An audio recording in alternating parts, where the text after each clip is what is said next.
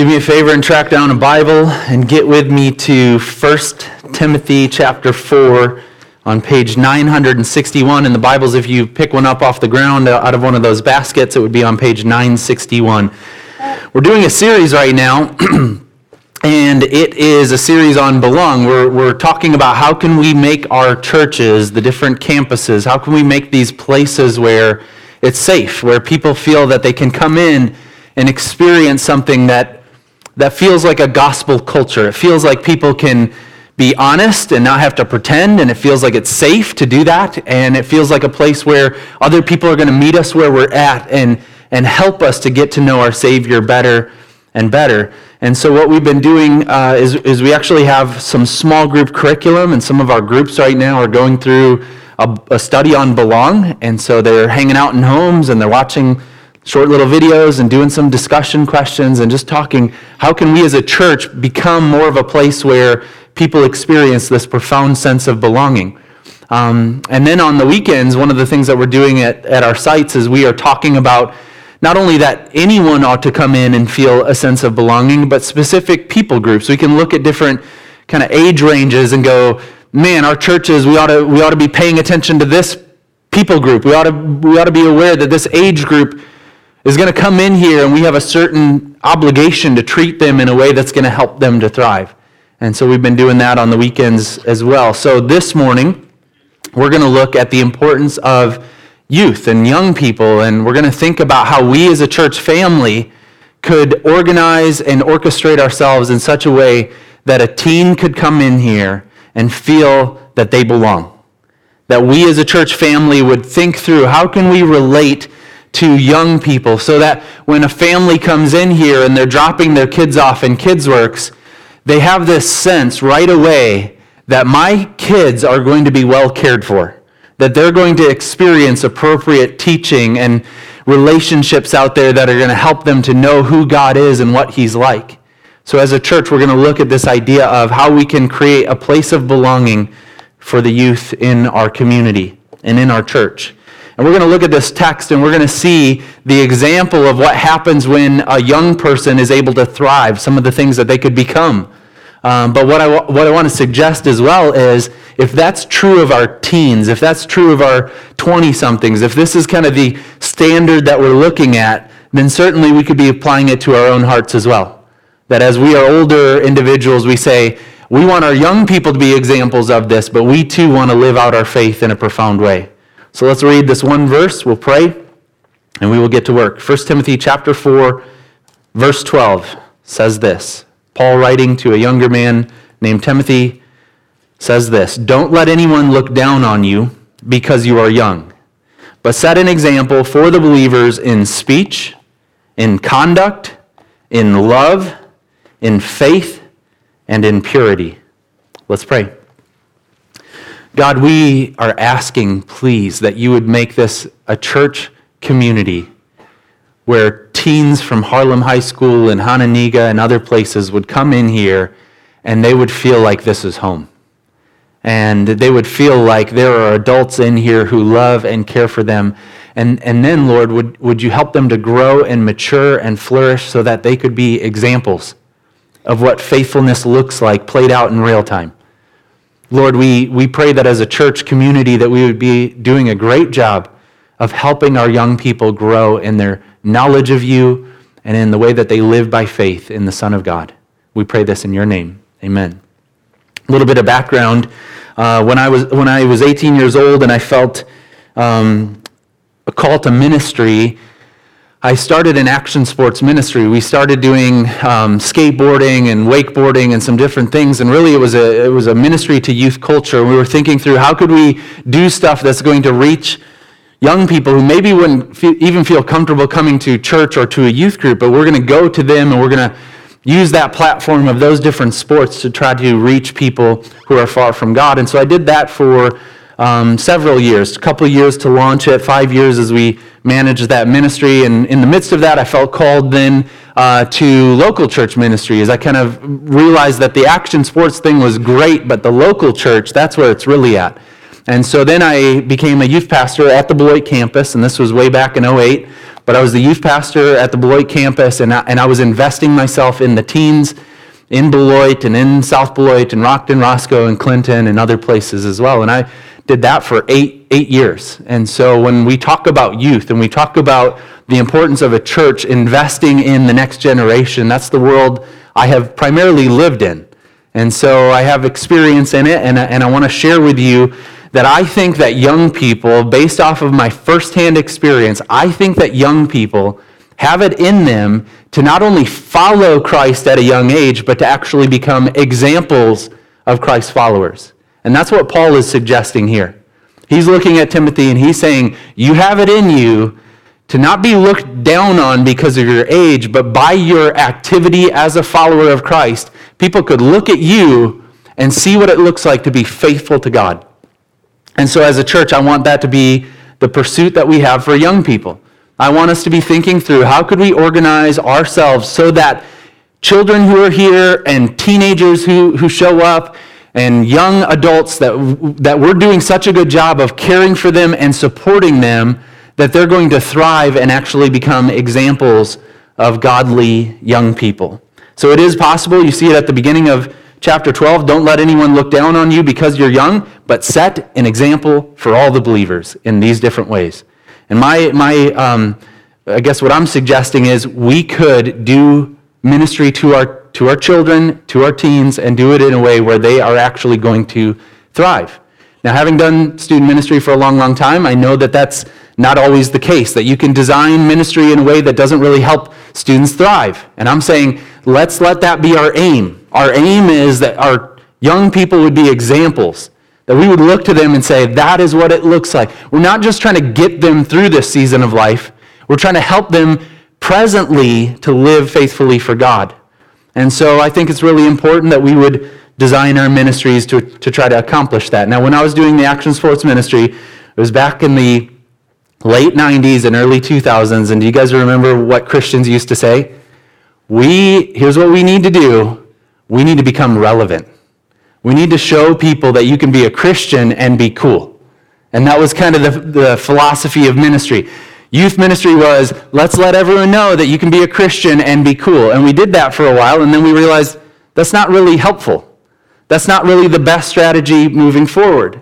And then as I got into student ministry, I realized there was another philosophy of ministry that was at play, and that was simply let's, do, let's have the funnest wildest experience that we can get as many people as possible into, and that's the way that we're going to reach the youth culture. And as I've lived in this world for a long, long time and interacted in all these different spaces, I think those things have a place and they're fine. Christians can be cool and still be faithful. We can have tons of fun. But the aim that I want to go after is how can we help young people be examples of, of godliness in, in the way that they live? How can we say that's the agenda, that's what we're going for, and they have it in them to, to become that? And the youth group that I led for a number of years, I see all kinds of examples. Some of them are sitting here today. I'll point that out as we move through the text, but some of these young people lived as examples to me and are still living out their faith even today. And so I want to suggest that we design our ministries to try to help young people become examples of faithfulness. Now, let's look at some of these different agendas. Um, there, there are a handful here, there are five here in our text, and this is what we're aiming at. We want to be examples in these different ways. And we should be applying this to our own hearts as well. So the first one is young people have it in them to be examples in the way that they communicate. Be an example for all the believers in the way that you speak. Young people can actually set an example for communication. And um, and that's not easy. I think if you're a teen in here, if you're a youth in here right now, you have an uphill battle. Uh, I met with a, with a um, staff leader of Campus Crusade this week, and he's uh, doing college based ministry, and we were just chatting, and um, I was learning his story, and he's actually been in this uh, campus based ministry for 15 or 16 years, doing the same thing, uh, you know, doing his thing. And I, I, was asking him, what changes have you seen in youth culture? What are some of the things that you've seen in these last 15 years that have changed? And he said, one of the things that stands out to me when you ask a question like that is young people don't know how to communicate. They don't even know how to talk to another person. They don't know how to carry a conversation. He said, That's weird for us as a relational ministry. We're, trying, we're having to make huge adjustments now because we can't just sit down with somebody and have a normal conversation anymore. We have to text them. Like, we, we can't pick up the phone and call them and expect for them to answer on the other end. But we have to figure out, okay, how can we meet them where they're at? And one of the things that he was saying is we're having to do communication in, in different ways now and just having to figure that out and navigate that. So, young people, you can be an example in the way that you communicate, but I'm suggesting you're going to have to be very intentional here. And you're going to have to say, if, I'm, I'm going to work on this because it's probably not going to come naturally. But it is possible. So when I was doing student ministry, I was, I was reminded of this young guy named Jacob, and he um, was, he, the thing that stands out to me is when I would talk to him, he would carry a conversation. And that was weird. This young guy, I remember going on a trip with him, and he, I'm driving the big 15 passenger van, and he's sitting in shotgun, and we're talking, and he is carrying the conversation. And I'm thinking, this is odd a young man who can communicate in a healthy way. But that was an example for me that he was able to communicate in a way that reflected maturity. Young people can do that. They have it in them to do that. All the stuff that I'm suggesting this morning, young people can do. And this became profoundly true for me when I went to Africa and, and I met this 12 year old boy named George, and his mom was in the hospital, and he was caring for not only himself, but for his younger siblings as well. And he'd get up before the sun did, and he would take care of business at home. He'd get everyone ready and out the door, walk through the slum in Nairobi, and he'd get them to the school, do all the schoolwork, come home, do the cooking, do the cleaning. 12 year old boy. And, and I go and I visit there, and then I come back to our youth group and I look at the, the culture of youth in our society. And I go, man, we are under challenging them we give them permission to be adolescents until they're 30. When are we going to call out from the youth their, their potential, their possibilities? When are we going to in, invest in them and believe that they have it in them to actually do this stuff, to even be able to communicate in a way that is an example to the rest of us? Youth can be an example in their speech. Youth can be an example in their conduct.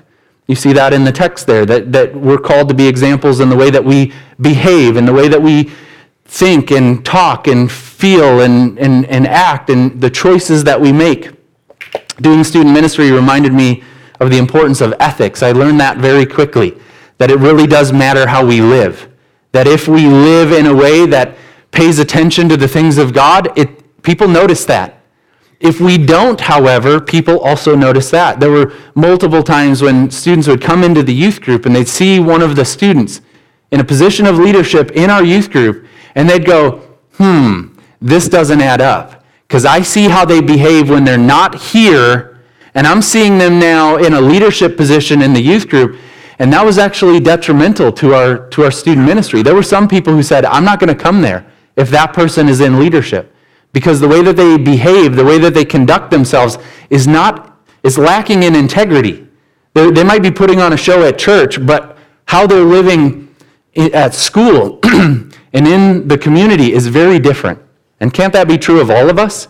But we need to be examples of people who pay attention to our conduct. The way that we live has the ability to be something that points to the beauty of the message that we have. We can live in a way that makes people take note and go, this is different. They are, they are conducting themselves in a way that is different, that doesn't just go with the trends of culture, but stands out and does what is pleasing to God. Um, we can be examples in the way that we love.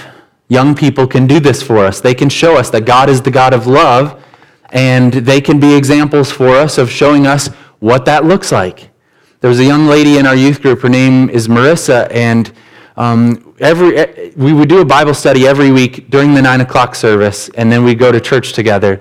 And for years and years, I was doing this Bible study, and Marissa was one of the faithful attendees who would come. And so we'd be sitting down in the basement of the Beloit campus doing this Bible study. And there was one week where I'm going through a, a, Bible study with the students, and I'm helping them to think about what these things mean and how they apply. And I hear a whimpering and I hear this whimpering. And so I'm looking around and I see Marissa's eyes are full of tears.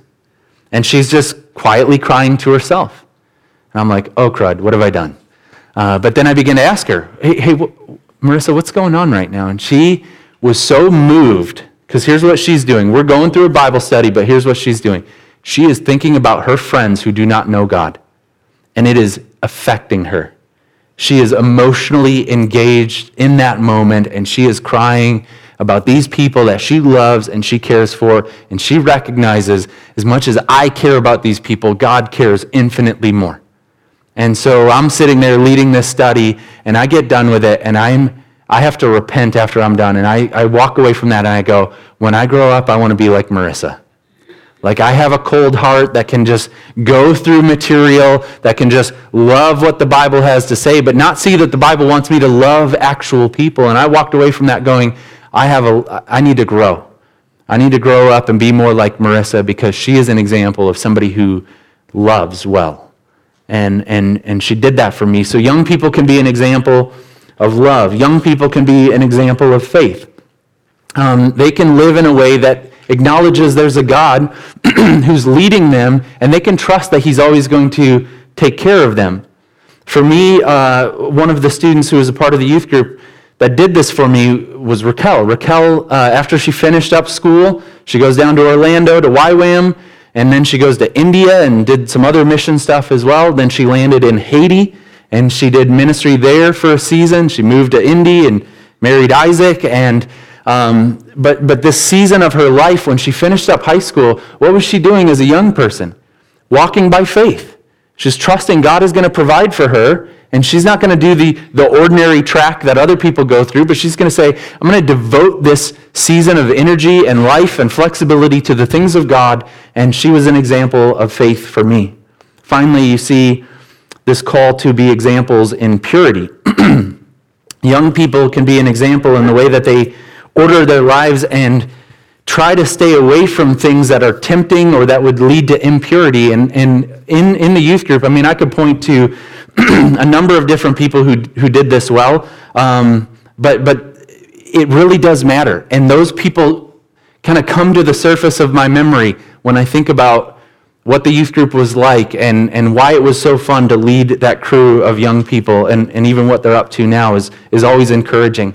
Um, I, was, I was sharing in the last service that, you know, I, Isaac, he's here this morning, but he was one of those dudes who, he, he's from Indy, but he came to, our, to outdoor outreach one year and met Raquel, and they got married years later. But um, when I think about the, the way that he carried himself, and even the stories that I would hear Raquel tell about him, I realized here's a young man who is pursuing purity, who's thinking through how he can do life in a way that is, that is pure. And, and that is noteworthy, isn't it? That young people who make the ambition of being pure stand out. And it does something about, it helps us to, to recognize God is good. And he, he, when He's at work in somebody's life, it is beautiful and it is attractive. Now, all of the stuff that I've suggested, all the stuff that we find in this text, I, I, I need to say this. I'm not suggesting that we just come up with our list and go, all right, guys, let's go try really hard and let's try to get our kids to do these different things. The truth of what's happening here is these are li- this is a life that's transformed by the gospel.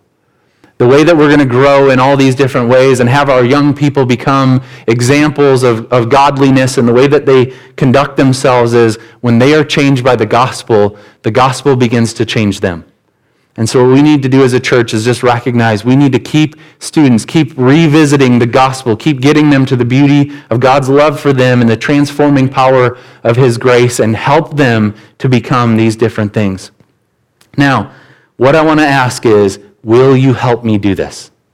As a church, can we say we actually care about our youth and we're going to do what we can to help them become examples of godliness? As you read the text, I want to point this thing out. What we have here is our agenda. It's a call to instruct the next generation. Paul is writing, he's an older believer, a more mature believer, and he's writing to a younger believer. And so we see this pattern then. If we want our young people to thrive, if we want them to be examples, they need to be taught. Young people don't just drift into godliness. Godliness happens when we begin to move people toward it very strategically. We teach and instruct them. We help them to know the things of God. We help them to know what it looks like to live by faith. We, we need to help them along. And so, my ambition for our campus is that we would invest in our young people. That we sitting around here would go, we're going to do what we can to help this become a place where, where teens come in and they feel like they belong. We don't have a youth program.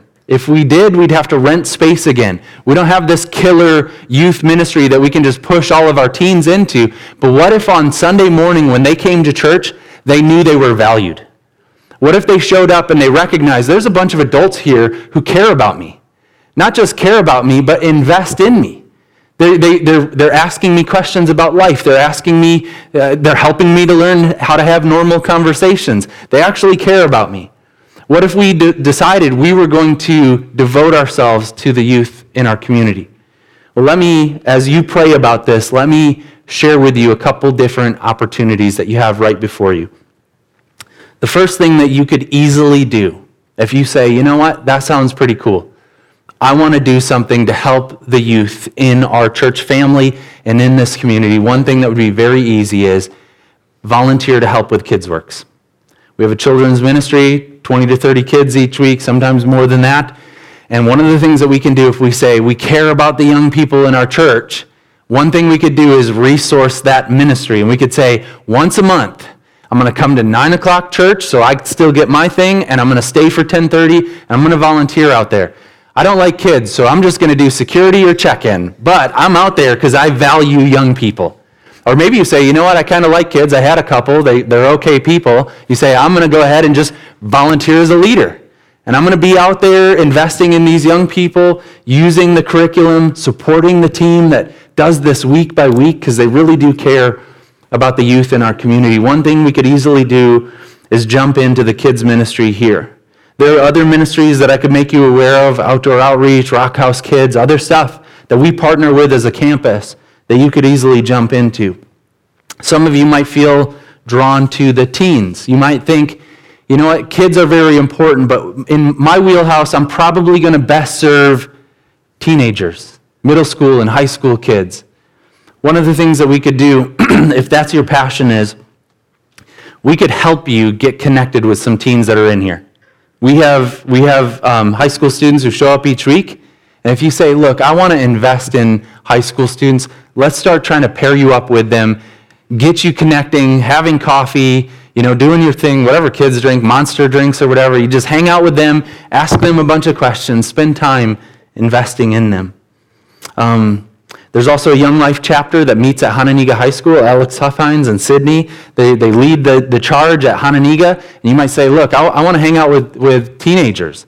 Well, you can jump into the Hononegah Young Life chapter and be a part of that. And they've got a team. Many of you are in here this morning, uh, but that'd be a great way to get connected. There's a, there's a group, a Christian group that meets here at Harlem High School. Bunch of teens. I'm trying to figure out who they are. Um, but, I'm, but here's what I'd love to do. What if we as a church said, whatever they're doing, we're going to come alongside them and try to support and encourage them. If they're faithfully meeting with their peers and they're loving each other, we're going to figure out how we can get some adults supporting and encouraging that ministry. But we, we should be invested in, in the teens as well. One final uh, opportunity, Jake's in here this morning, but we support JJM. And it's a ministry to the, the teens that have been incarcerated, and there's opportunities there. You might think, man, in my back, background, I not only care about youth, but I care about youth who who have made some poor choices and been dealt some crummy hands of cards. And, and they, they found themselves in a situation where they need adults to come alongside them now and love and care for them. And maybe you're interested in that, but I can get you in contact with Jake this morning. But there are all kinds of different opportunities. There's one more I'm going to make you aware of, and then I'm going to invite Mike up here to, to interview him about it. But one more thing that we can do.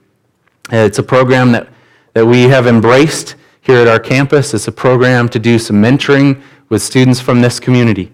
We, we are going to mentor 10 to 12 students at Ralston Elementary, and uh, it's called Kids Hope USA. It's a mentoring program where during the school day we go in and we build friendships with, with some young people. And it's a way for us as a church community to say, we care.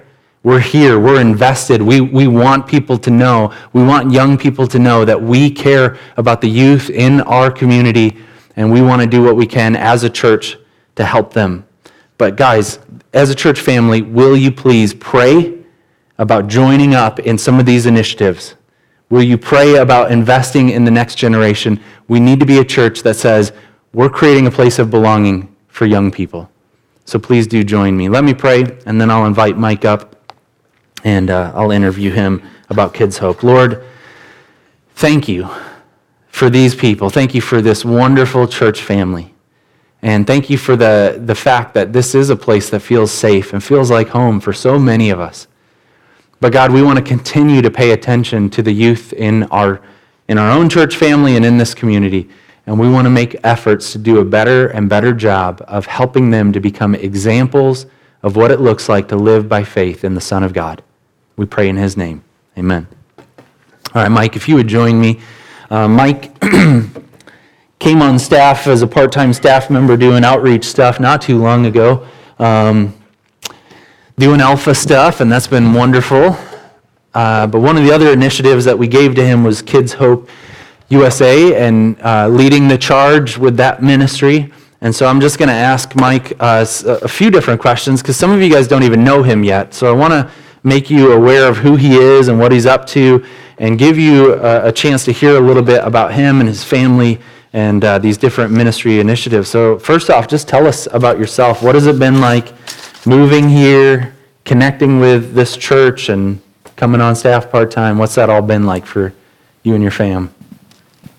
It's it's been a season of hard work. We moved here in 2017, about the end of the year, and uh, once we got here, we were trying to get connected with a church, and um, that was a lot of hard work, and at times it was even isolation. And then when we when we found this campus, everything just clicked for us. Um, it felt like a family that we could be a part of, and uh, a family that we could contribute to. It's been it's been awesome to be here. Yeah, well, we've really loved having you and Maggie and Elliot a part of this. And, you know, the, some of you guys know, Maggie does a lot of the food services stuff for a bunch of our ministries, so we're grateful for that. And you've been leading the charge with the Alpha and now Kids Hope stuff. Tell us a little bit about Kids Hope. It's a big organization. They, they're in schools all across the nation. Some of us have never heard of it before. So, what's the vision for, for Kids Hope? What does it look like kind of at the street level? So, Kids Hope is a program that partners with churches and helps them partner with schools so that mentors can go in every week and have a one hour meeting with their student. And um, a lot of times people will think, well, that sounds like tutoring and I can't do tutoring. But it's not really tutoring, it's more of a friendship focus. It's about helping these kids who um, they're at risk of a, of a poor worldview and, and, and um, their place in it. They might be victims of abuse or neglect, or they might just not have an adult consistently caring for them throughout the week. Um, they might be hungry.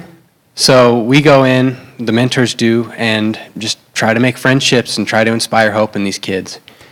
I like what you said about it's not a tutoring program, and that's encouraging to me because my daughter is in kindergarten. She brings home homework, and I'm like, "Got me, babe. I'm sorry, you're on your own." And so I think about you know what what the elementary experience is going to be like, and that could prevent some of us from saying, "You know, I think I could do this." Um, I, the reality is, what I'm hearing is, it's really about building friendships, and so no matter what your skill set is, you can build friends with with these young people. That's really cool. All right, so you've been at it now for a handful of weeks. Uh, we decided we wanted to soft launch it before we did our public invite. Um, so you've been at it now for a little bit. What's that been like? How hard was it to get it going? Um, what's that experience been like for you? For me, it started with the director training, which was um, dense and long. I was glad when it was over. Um, I took about 20 pages of notes throughout the whole training. Um, and then after that, I started communicating with the, the staff at Ralston Elementary pretty regularly, and the staff at Kids Hope USA um, made themselves available and they assisted us in getting the program started. Um, I've been meeting with my student for about four weeks now, and it's it's been awesome. He's he's a cool kid. Um, he wants to have a relationship with me as much as I do with him. We play Monopoly at uh, the beginning of our meetings because that's what he enjoys, and um, and then we work through some. We read together and we we write together sometimes. So it's pretty good. Cool. Who's winning in Monopoly?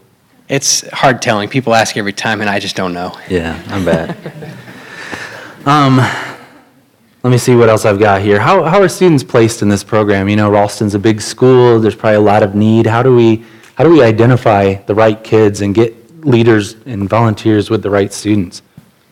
Kids Hope provides some some guidance on how to identify the right kids, and the staff at Ralston are actually responsible for identifying and referring the students who may be able to benefit from having a mentor.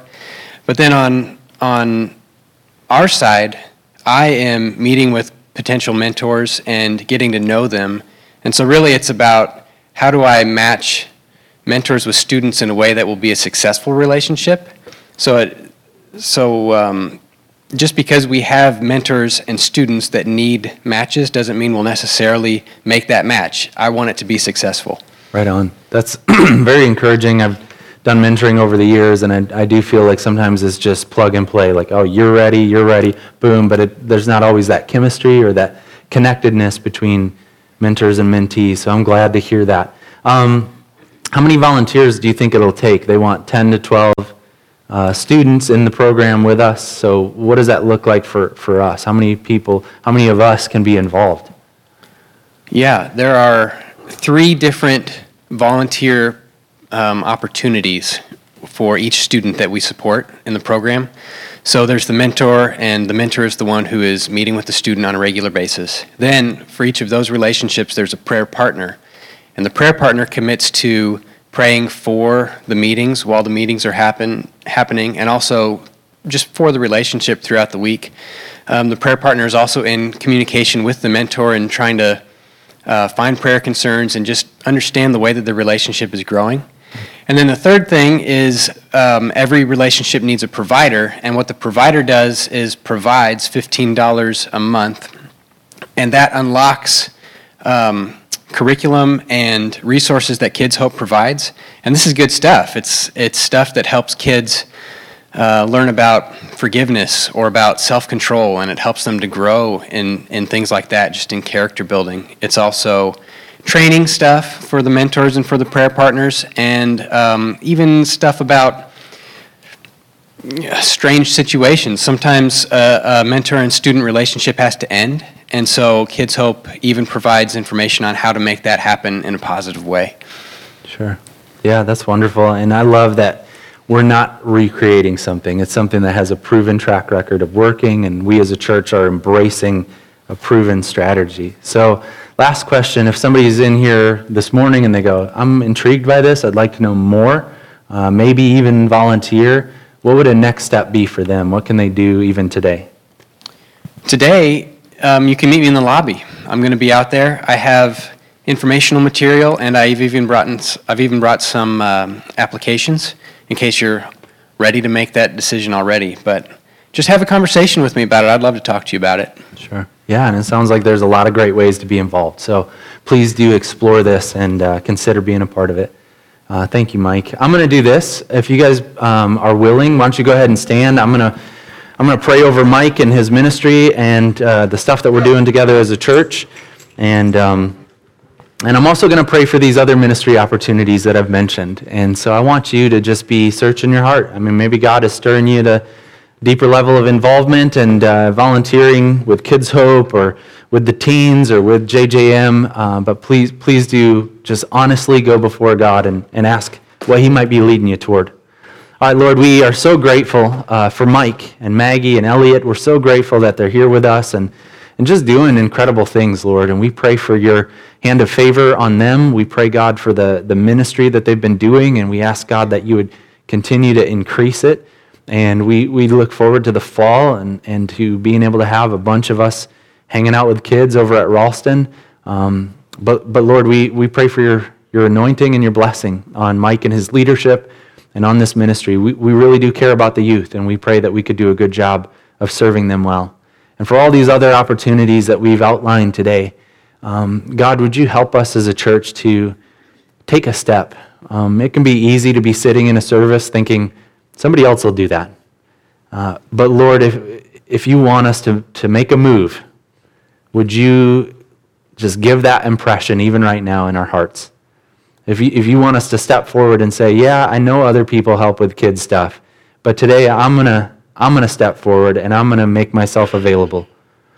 So, God, would you help us to be a church that loves and serves one another and certainly loves and serves our young people? In Jesus' name, amen. Thanks, man.